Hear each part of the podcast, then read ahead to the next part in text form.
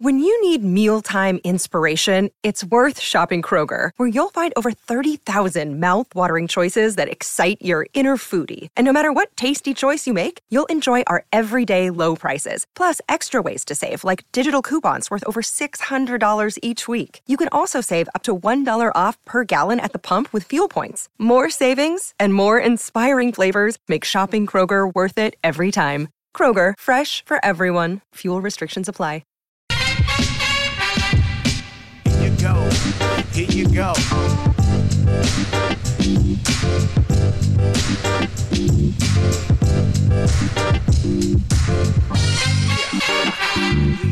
Flushed.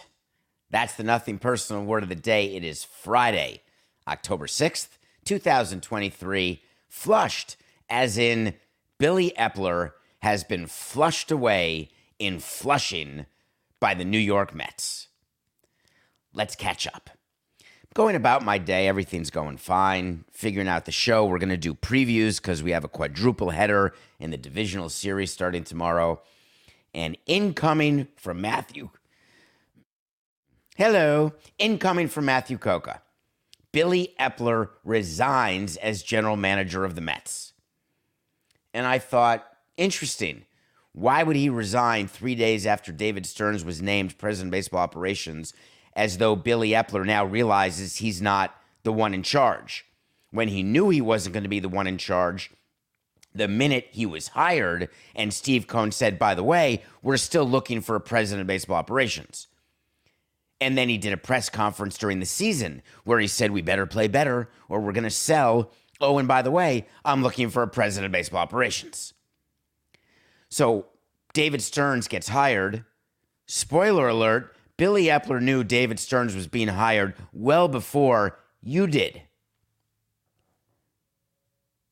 Then he's announced, and then three days later, he says, I changed my mind. And he actually gave a statement upon resigning. And I'm reading the statement thinking, this is so bizarre, there's got to be more to the story. He releases a statement saying, I wanted David to have a clean slate, and that meant me stepping down. Epiphany alert. He had the epiphany 72 hours after the announcement that David should have a clean slate. Didn't have it during the process, didn't have it the day before the announcement, didn't have it during the season. He just had it now. It's absolute, unadulterated horse hockey. He didn't just wake up yesterday and say, you know, I think David would do better. And here's another thing about how front offices work David Stearns does have a clean slate because he's in charge. And anything Billy Eppler wanted to do, he'd have to go through David. And if Billy Eppler was not able to convince David that what Billy wanted to do was the right thing or what David wanted to do, then David wouldn't do it. That's a clean slate. Here's what's not a clean slate for David Stearns Nimmo's contract, not a clean slate. Any player signed to a multi year deal, not a clean slate. Billy Eppler's existence does not impact him at all. But we're meant to believe that Billy Eppler is taking the high road by saying, I want David to have an empty canvas. So I'm thinking about the show today, going about my business yesterday, despondent that there's no baseball to watch, having anticipatory exhaustion about watching the Bears and Commanders, though we had the Bears plus six, so I'm going to watch the game. Then, doo-doo, here comes Matthew Coca with another text telling me that MLB is investigating the New York Mets, and that may be the reason why Billy Eppler stepped down. So, my head immediately before I ask or look, an investigation by MLB causing someone to step down.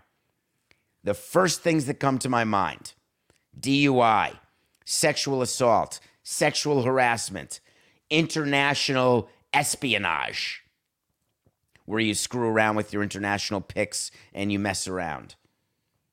Meaning that you sign guys you shouldn't sign and you're paying people you shouldn't pay. Those were the things in my head. Then I started doing the work to prepare. And I read something that made me want to take out the famous reading glasses, the 1.5ers, and assume that I may need the 1.75s or even the dose. Because what it said is that MLB is investigating the improper use of the injured list. What? Let me go back. The injured list has the following function. When a player gets hurt and they're on the major league team, they are put on something called the injured list. On the injured list, you get paid. On the injured list, you are part of the roster. You're allowed 40 people on the roster. That includes 26 people who are dressed to play that day, plus anybody on the 10 or 15 day injured list, not the 60, on the 10 or 15, plus anyone in your minor league system who had to be added to the roster but has not yet been brought up to be part of the 26. And that equals 40. Could equal 39 and you have a spot open, but let's just say it equals 40. When you've got a player who is going to be hurt for a long time, you put them on the 60 day injured list, and that doesn't count as a roster spot. Though, if you're on the 60 day injured list, you're still getting paid, you're still getting service time, but you're not counted as being on the roster. During the course of the season, there's something called a roster crunch. A roster crunch is when you had a long game, or your starter only went an inning and your bullpen's tired, or there's the normal bruises or small injuries that happen during the course of a season, and you need to give guys a day off. Then you have to figure out with your general manager, you go after the game and you talk to your manager and you go through what you're going to do with the roster that particular day. We've gone through this. Then you call the traveling secretary to make sure the guy at AAA can get a flight to get to the big leagues. Then you call the clubhouse manager to make sure that he has a locker ready with a uniform ready. There's a whole process when you call up somebody and when you send somebody down. Sometimes there's players who are not good, but they're not hurt. When that happens, you do something called an injured list break because you want the roster spot. Now, you can call it a phantom injury if you want. You can call it line if you want. You can call it manipulating if you want. You can call it playing a little bit outside the rules, but not so far outside that anyone actually cares because everyone's doing it and we're not hurting anybody. That's when you say he's got a back, he's got a little shoulder soreness, except agents and players don't like when you say shoulder soreness because that could lead to something somebody thinking, wow, does he have a bad shoulder? So you generally do things that you can't, it's your word against theirs. Meaning, no one can prove that you don't have a migraine. No one can prove that your back doesn't hurt. You can take an MRI and prove that you have a torn ligament or that you have a meniscus sprain or a hamstring small tear, but a back, a headache, soreness, and the reason why you put players on the injured list with phantom injuries is that you want to open up a 26 man roster spot, not a 40 man, a 26 man. The number of teams who do this is 30. The number of times that MLB investigates this is zero. The number of people in the union leadership who know about 4869. We're live on Nothing Personal with David Samson on a Friday. My voice is a little tired. What the hell was I saying? The number of people in the union who do not know about the phantom use of the injured list zero. There is no chance that MLB is investigating the Mets over incorrect use of the injured list, and such investigation is such a distraction to the organization that Billy Eppler said, I don't want to be a distraction. I don't want to stand in the way. I'm going to resign. Because it went from, I don't want to be a distraction, it went to, I don't want to stand in the way.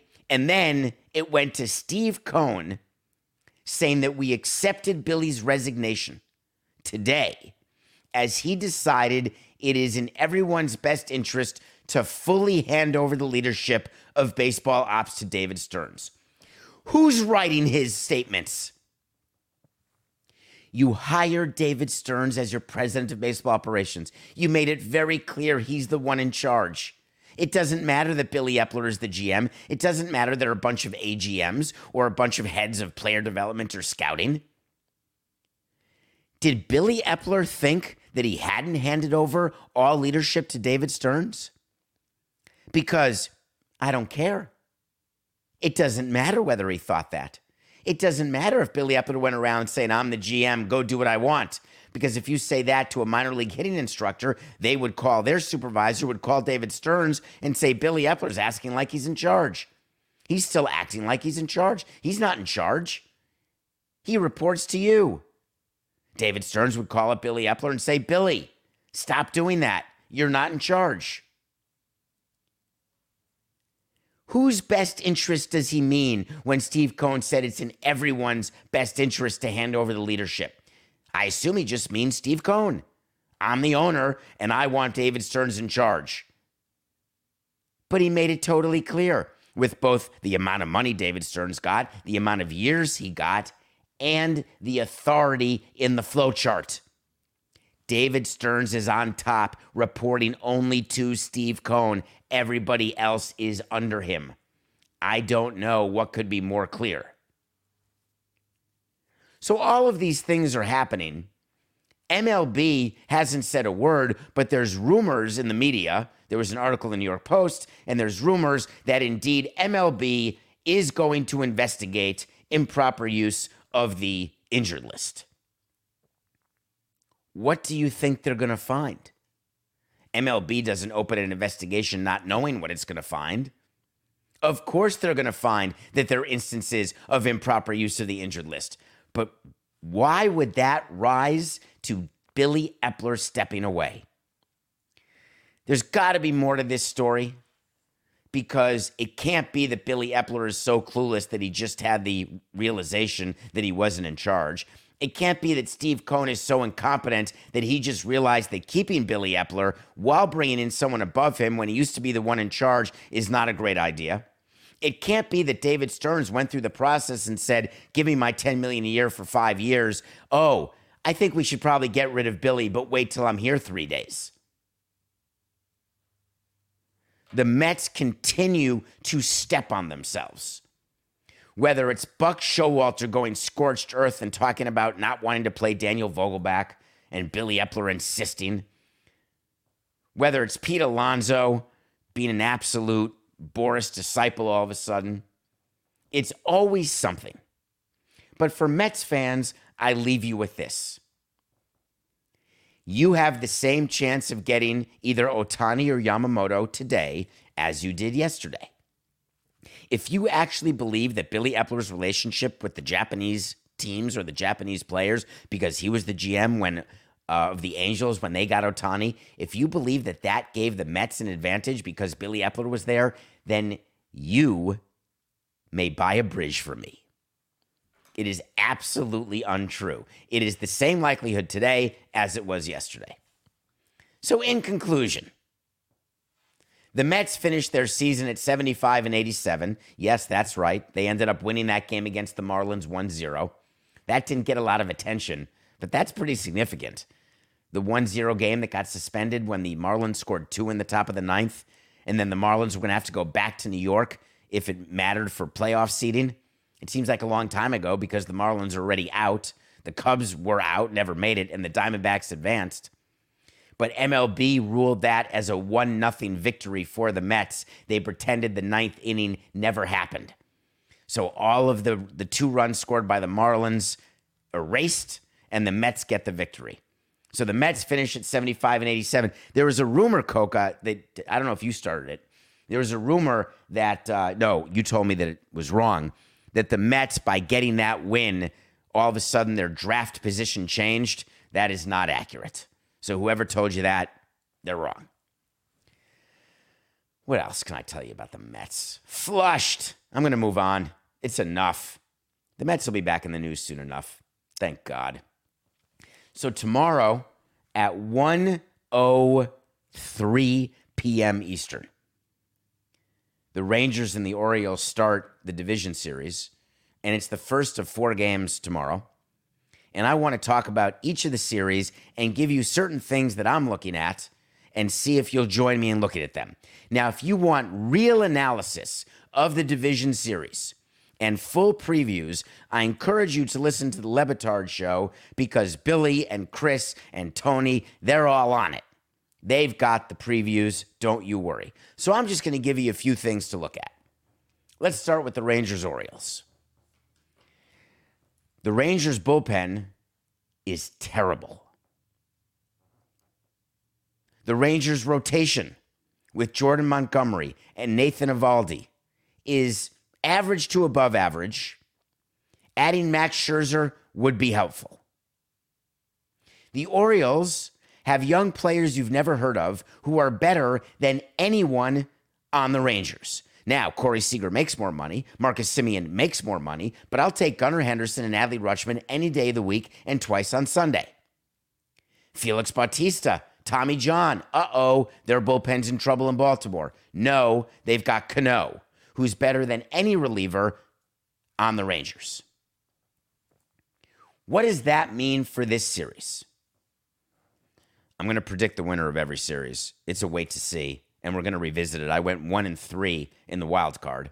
Rangers Orioles is a fascinating series that many of you may not watch, but I encourage you to because the Orioles are super fun to watch, and you better watch them now because the Rangers are going to win the series. Why do I say that? Because I would take Bruce Bochy over Brandon Hyde any day. To the extent that managers make a difference, however slight it is, Bruce Bochy is really, really good at managing his players and keeping them present in the moment. Where the Orioles, who had a phenomenal season, phenomenal, maybe the best team in the American League during the course of the regular season. That said, this is their time, but their time really is next year because the players are going to have a year of experience under their belt. They're still going to be cheap pre arbitration. So for now, we're taking the Rangers. Then I get to watch the Twins Astros. The reason I want you to watch the Twins Astros is I want you to look at what it is to have momentum play against experience. The Twins have momentum, and that's a debate we always have in sports. Which is better, momentum or experience?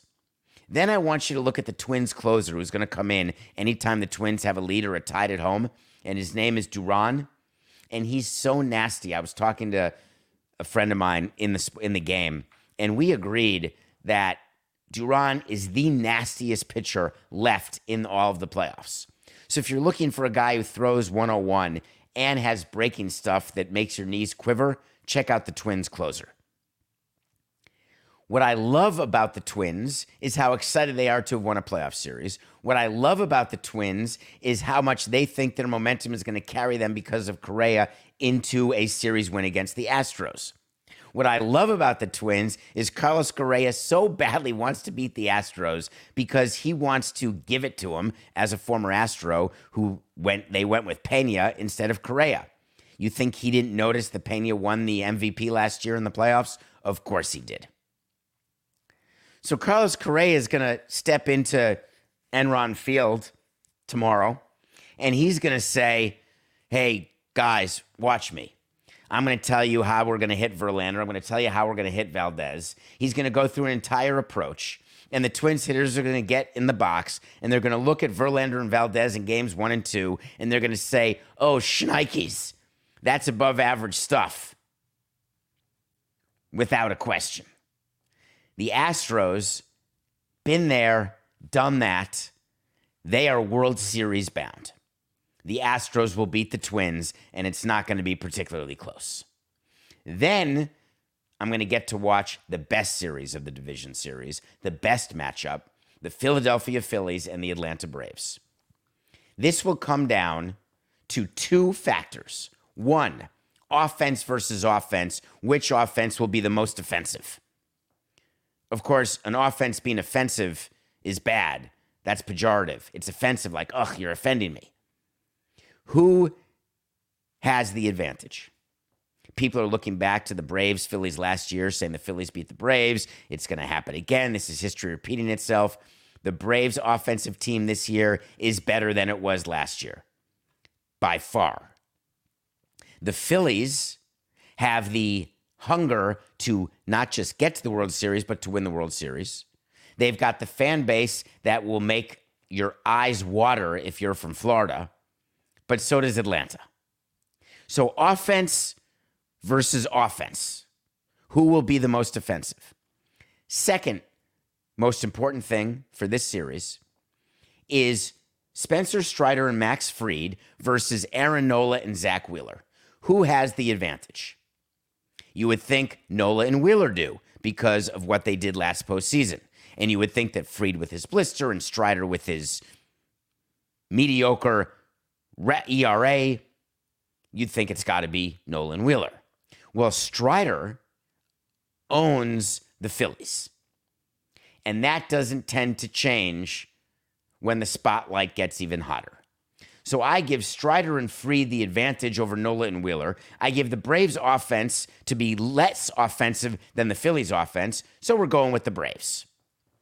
And that brings us to the Diamondbacks and Dodgers. That's the last game on Saturday, but not too late. Starts at 9 o'clock Eastern. We'll be over by 1145 or 12 Eastern. Not bad at all. This series fascinates me because everyone assumes the Dodgers are going to win. The Dodgers are the biggest favorite of any of the four favorites in the division series. I triple dare you to name the Dodgers rotation. Ferris Bueller. Nope. Julio Urias. Nope. Clayton Kershaw. You're right. Game one. Great year. Still throwing 88. ERA under three. A nice starter. A nice middle of the rotation starter. But a number one starter? They got the young guy. Don't worry. Miller's going to be superb. And what about Lance Lynn? What a great pickup. I wouldn't take Kershaw, Lynn, or Miller. Any of those three over either Kelly or Gallen, who are two of the three starting pitchers for Arizona, who will get to start four of a possible five games. I wouldn't take any of the Dodgers. But they've got two MVP candidates. When you've got Freeman and Betts in your lineup, you are GTG. Well, you may never have heard of anyone in the Diamondbacks lineup, but you should have heard of Carroll. Tommy Pham, we can talk about what he is off the field, but he is a anchor in that lineup on the field. Walker, but Gurriel. But let me tell you why the Diamondbacks are going to win this series. Because I can see a scenario where Gallen and Kelly make Freeman and Betts have a four day slump. It's a four day slump. It's not a big thing. In the course of a regular season, you wouldn't even notice it. But in a quick series, if you can get a quick donut for either Freeman or Betts in game one, meaning they go 0 for 4 and 0 for 4, or one of them is 1 for 4 and one is 0 for 4, if you can somehow make one of Betts or Freeman have this mini slump, the Diamondbacks become the better team. So the value in this wager, the value in this prediction is that too many people are discounting the D backs. Not me. I made that mistake in the first round thinking the Brewers would do it. Can't figure out if that was my heart or not. But we are clearly going Diamondbacks. So to review Diamondbacks, Braves, Astros, Rangers. Those are the picks. Okay. When we come back, we are going to review a movie that has Christy Turlington, Cindy Crawford, Naomi Campbell, and Linda Evangelista. And then we're going to answer one of your questions. One of you asked me about the Le Batard show yesterday as part of a broader question and an interesting topic about Northwestern. And I'm going to get to that all after the break. Another day is here, and you're ready for it. What to wear? Check. Breakfast, lunch, and dinner? Check. Planning for what's next and how to save for it? That's where Bank of America can help. For your financial to-dos, Bank of America has experts ready to help get you closer to your goals. Get started at one of our local financial centers or 24-7 in our mobile banking app. Find a location near you at bankofamerica.com slash talk to us. What would you like the power to do? Mobile banking requires downloading the app and is only available for select devices. Message and data rates may apply. Bank of America and a member FDIC. Welcome back to Nothing Personal. It's David Samson. How you doing? Matthew Koch and I come to you every day, Monday through Friday, 8 a.m. We'll be back Monday. It's Indigenous Peoples Columbus Day, but we'll be here 8 a.m. live. Go to Nothing Personal with David Samson. Click the subscribe. Follow us on Twitter at David P. Samson. Special shout out to Juju, my social media, Le Batard social media guy. Coca, who does all of our clips, cuts everything. We are a small, lean, mean fighting machine, and we appreciate your loyalty. I watch a movie every day. I watched a four parter and I didn't move. How's that for a great review? There's a documentary on Apple TV Plus called The Supermodels. If you don't know what a supermodel is, I get it because there are no more supermodels. But there was a time in the George Michael days, in the 1990s, when these women were so powerful, so wealthy, so stunning, so interesting, so smart, so perfect. They were known as supermodels. This documentary goes through what it was to be a supermodel. And Linda Evangelista, if you know who that is, Naomi Campbell, you should know who that is. Obviously, Cindy Crawford. Have you ever seen a Pepsi commercial? Ever seen a Revlon commercial? Ever seen a movie with what? Who? What's her name? Oh, come on, Coca. Uh, Gerber is the last name, and the first name is Kaya Kia. She's a model in her own right, the daughter of Cindy Crawford. Ed Burns married Christy Turlington, a great filmmaker. But this documentary goes through how these women start women started their career, built their career, managed their career, handled their career, and dealt with the fact that age never loses. Mother time never loses. That's a mixed metaphor. Is it Mother Nature and Father Time? Coca? I don't know what it is. But either way, I was absolutely captured by the back footage of what was going on during this time period that I remember so well. I was fascinated to see them today because I don't see them too often.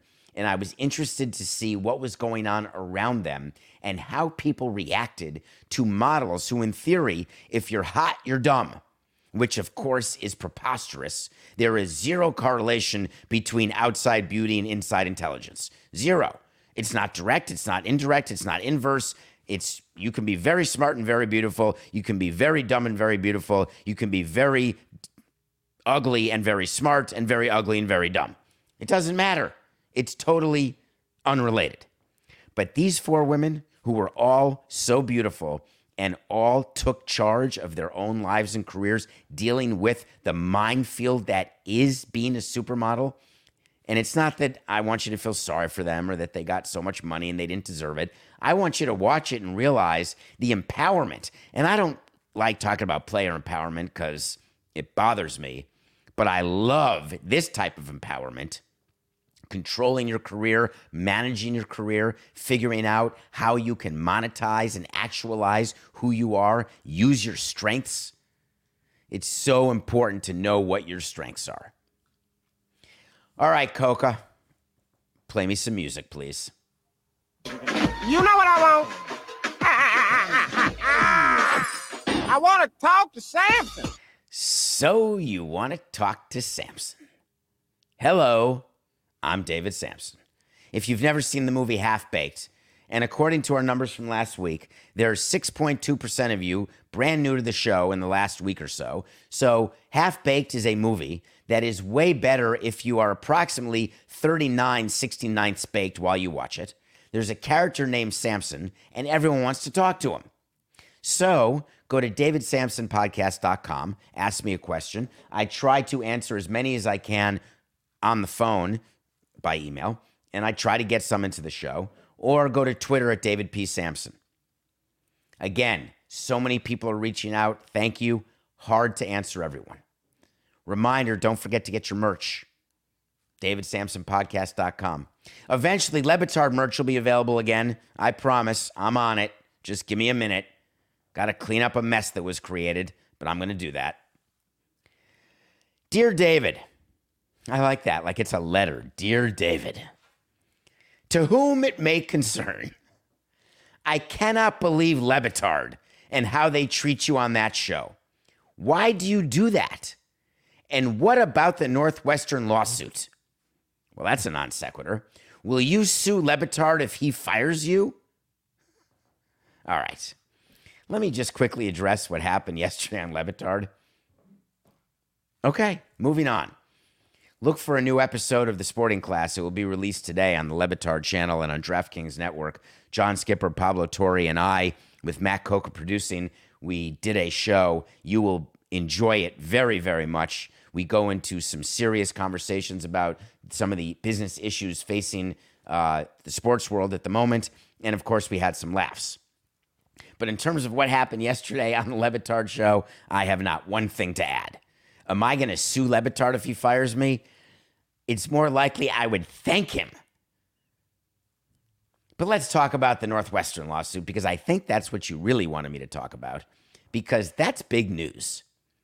Go back to previous episodes, and I talked a lot about Northwestern, a school where my middle daughter attended, a school that I love, a school where we had the former provost, who's now the president of Rutgers, on a Samson sit down. Very, very fond of Northwestern, and they have been under it since this whole hazing scandal and the firing of Pat Fitzgerald. And we told you that there's a negotiation going on between Pat Fitzgerald and Northwestern because he's owed so much money. Similar to what's going on with Mel Tucker and Michigan State University. All the lawyer letters back and forth, all the lawsuits that are filed back and forth, they're just about what to do until there's a settlement, until there can be agreement as to how much of the current contract the employee is going to get.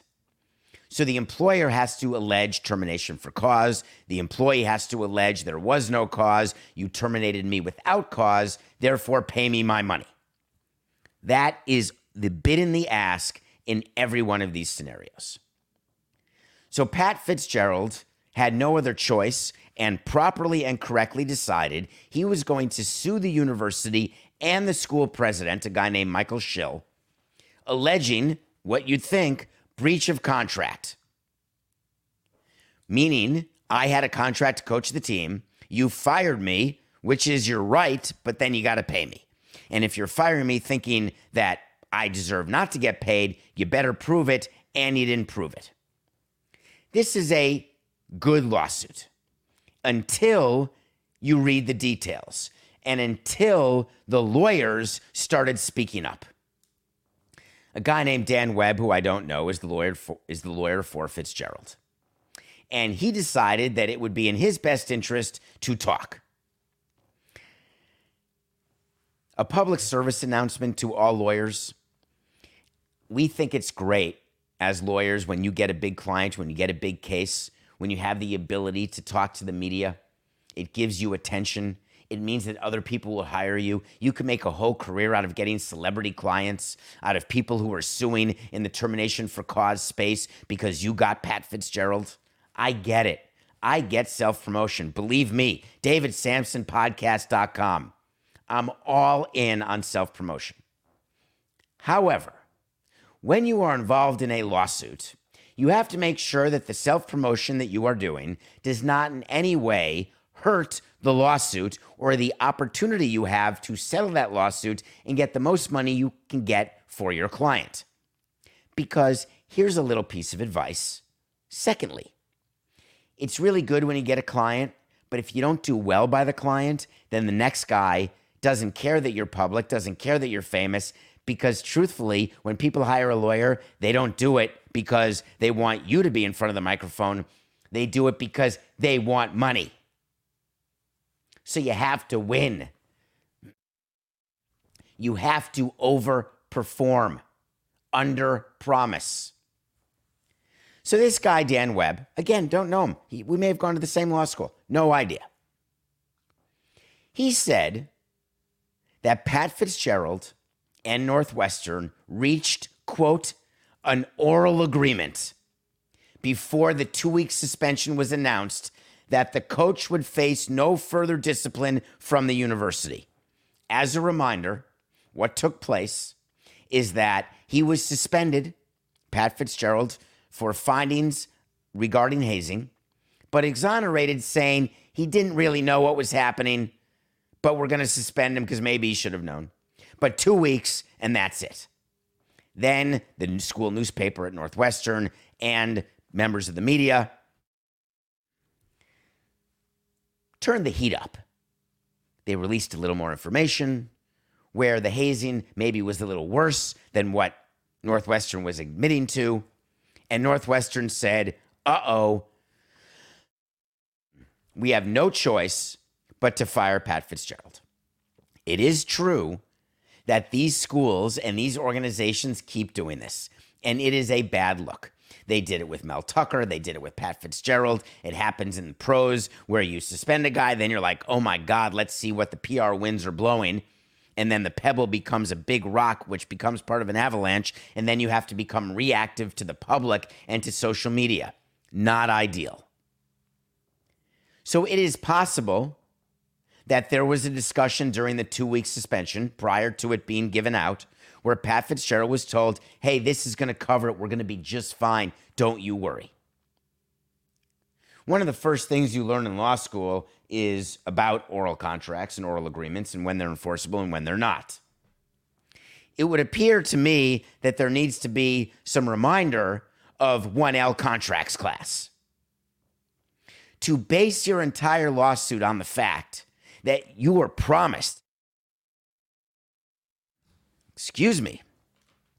I'm going to take a little drink here, Coke. Is that okay? Can we take a break? I mean, we don't have to take a real break. I'm just going to take a little drink.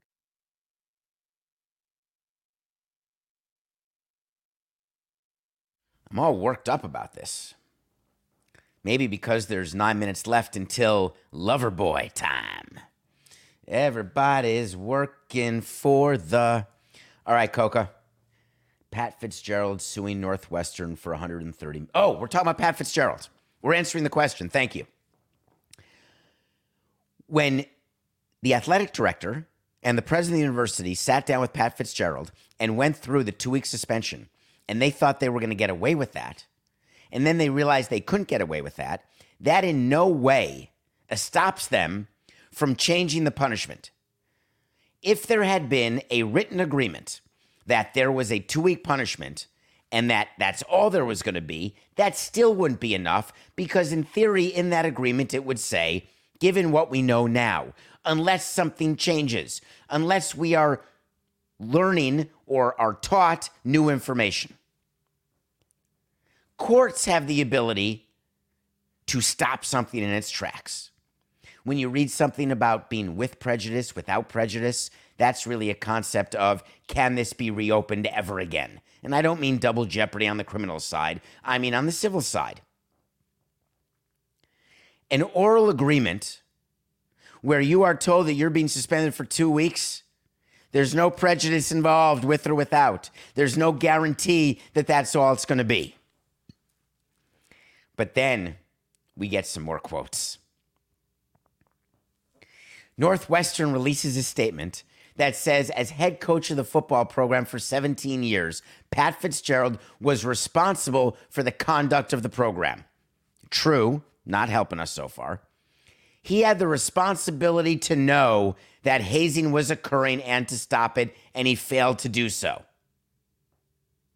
All right, interesting. But he didn't know, but he has the responsibility to know. Hmm.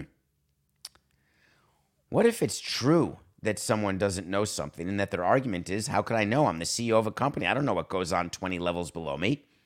But it's your responsibility to take responsibility for the actions of all your employees. How many times do CEOs, yes, they get paid a lot of money. How many times are CEOs forced to step aside for things that happen that they didn't know about, but they should have known about? Or even if there was no way for them to know about, it's still their responsibility to take the fall for it, along with the people who did it, of course. I am very concerned about the precedent of a university taking a step where they say it is your job to know, or it's your job to ought to have known. But then they say that he is very, very involved with his players. He absolutely is a, stalwart, a fixture at Northwestern. That was their whole point of having Pat Fitzgerald. We're not talking about the CEO of McDonald's wondering why a hamburger was undercooked in a franchise in Skokie. We're talking about Pat Fitzgerald being a part of something happening in his clubhouse. For a university to even proffer an argument that it's known or should have known is absurd. Of course he knew. How does this end? This doesn't end at trial. This ends with a settlement because both sides realize that they don't have a great leg to stand on. Pat Fitzgerald knows that an oral agreement is meaningless. Northwestern knows that there is not one shred of proof that he actually knew, even though he did. Therefore, you settle. You don't want to bring your school into further embarrassment, further spotlight. You want to move on. Fitzgerald wants to get paid. He's not trying to clear his name. He knows he can't clear his name. He's totally screwed in that regard. So that's what'll happen with the Northwestern lawsuit. I promise. Okay. Nothing personal pick of the day. Did you take the Bears plus six or were you too scared? Do we have clips, Coca? Can you put up a clip when they showed Josh Harris during the game? His team was down like 27 to 3, and Josh Harris looked like a third grader having just seen his first Got Milk commercial with Cindy Crawford. Walking around the suite, whistling Dixie out of his keister, so happy. I guess that's new owneritis when you're like, hey, I paid $6 billion. I got the best seat in the house. My team is awesome. They're 2 and 2. My team started off great. They were 2 and 0, lost two in a row. I got to worry about Magic Johnson sending a tweet that we had no intensity, which was ridiculous. Anytime you're losing and not playing well, it looks like you have no energy, no intensity. Magic should know that. But I don't like the look of an owner. I was always very clear when our team was being blown out, I was not sitting in the stands laughing. Either I'd go to the box, and if I was laughing at something, I would do it away from the cameras, but I want to look like I'm serious, like this matters and even one baseball game. There he is. You got it, Coca. If you're watching live right now or on YouTube, nothing personal with David Samson. I mean, that's a screenshot. If we had video, listen, if we had any possible support from any of the great control rooms that Meadowlark has, which we don't, but if we did, then we could have this three second clip which shows him being giddy. All right, thank you for that, Coca. Anyway, the Bears crushed him. I assume that's a low point for Josh Harris as owner of the Commanders. He just isn't saying that. So we are 137 and 142. Nothing tonight, but I'm focused on Saturday and Sunday. So pay attention to these plays. Justin Verlander is going for the Astros against the Twins. We're taking the Astros in that game. Verlander and the Astros over the Twins. That's tomorrow. Sunday, a lot of football and two baseball games as well. Denver's playing the Jets. Sean Payton is coming off that fantastic victory. Amazing how great they played. Oh my God, they're terrible. Luckily, they're playing the Jets, coming off Zach Wilson outplaying Mahomes. So this is perfect. Denver's only a two and a half point favorite over the Jets. They're going to crush them. The Jets are not good. Aaron Rodgers won't be there. Taylor Swift won't be there. Denver, two and a half over the Jets. But we're also going to do a money line parlay because we need to make some money. We're 137 and 142, down money for the year. It's already October. We're going to be fine, but I'm taking the Lions and the Bengals in a money line parlay. You got that, DraftKings? This segment brought to you by brought to you by Lions and Bengals, money line parlay. Denver two and a half over the Jets that Sunday. Verlander and the Astros over the Twins that Saturday. I want to close with a few moments about your old friend Tom Brady. Came out yesterday that the NFL has not yet approved Tom Brady's minority stake in the Oakland slash Los Angeles slash Las Vegas Raiders. And what came out is that Mark Davis, the owner of the Oakland, LA, Las Vegas Raiders, let Tom Brady buy somewhere between 5 and 10% of the team at a major discount. Tom Brady may be rich, but he's not able to buy a team. Just like Derek Jeter may be rich, especially with all his commercials, he needs people with billions behind him. So Tom Brady wants to become a part of the Raiders ownership. NFL wants him to be part of an ownership. Mark Davis wants him to be part of an ownership. But here's what you can't do you can't give it away. Tom Brady getting 5 to 10% of a team for putting up money that would warrant him getting 1% of a team, that's not going to work. And the reason the NFL is not approving that yet is they cannot have any sort of precedent where any player or any celebrity or any anyone is getting quote unquote below market rates. The object of the NFL game is to increase the value of the assets, to keep it going above and above the 6.05 billion that Josh Harris paid for the Commanders, and to have an enterprise value worth more than that when people buy limited partner shares. So if you buy 10% of a team and you give 600 million for that, that means that your team is worth 6 billion dollars. And what you're trying to do is get the next team to have a valuation of 10 billion. So if the Cowboys sell 10%, you want someone to pay a billion dollars for that 10%. You don't want to allow discounts. But that is as opposed to the strong desire to keep Tom Brady involved. And I don't mean as a Fox commentator, and I certainly don't mean as a player. So what do you do?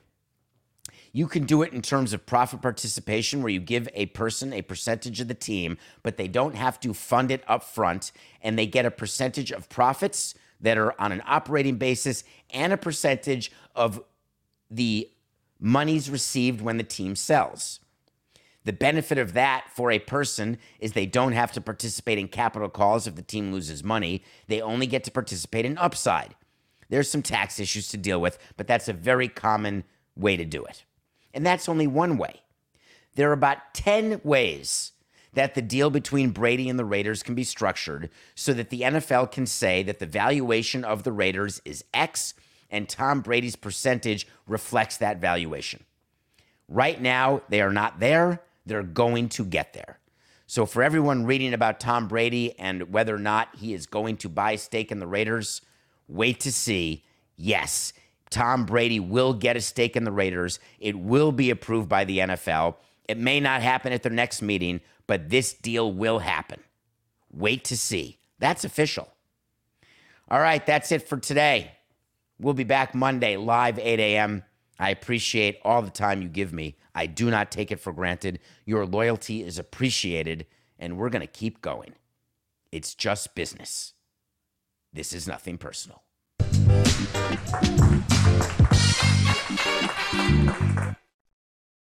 Without the ones like you, who work tirelessly to keep things running, everything would suddenly stop. Hospitals, factories, schools, and power plants, they all depend on you. No matter the weather, emergency, or time of day, you're the ones who get it done. At Grainger, we're here for you with professional grade industrial supplies. Count on real time product availability and fast delivery. Call clickgrainger.com or just stop by. Grainger for the ones who get it done.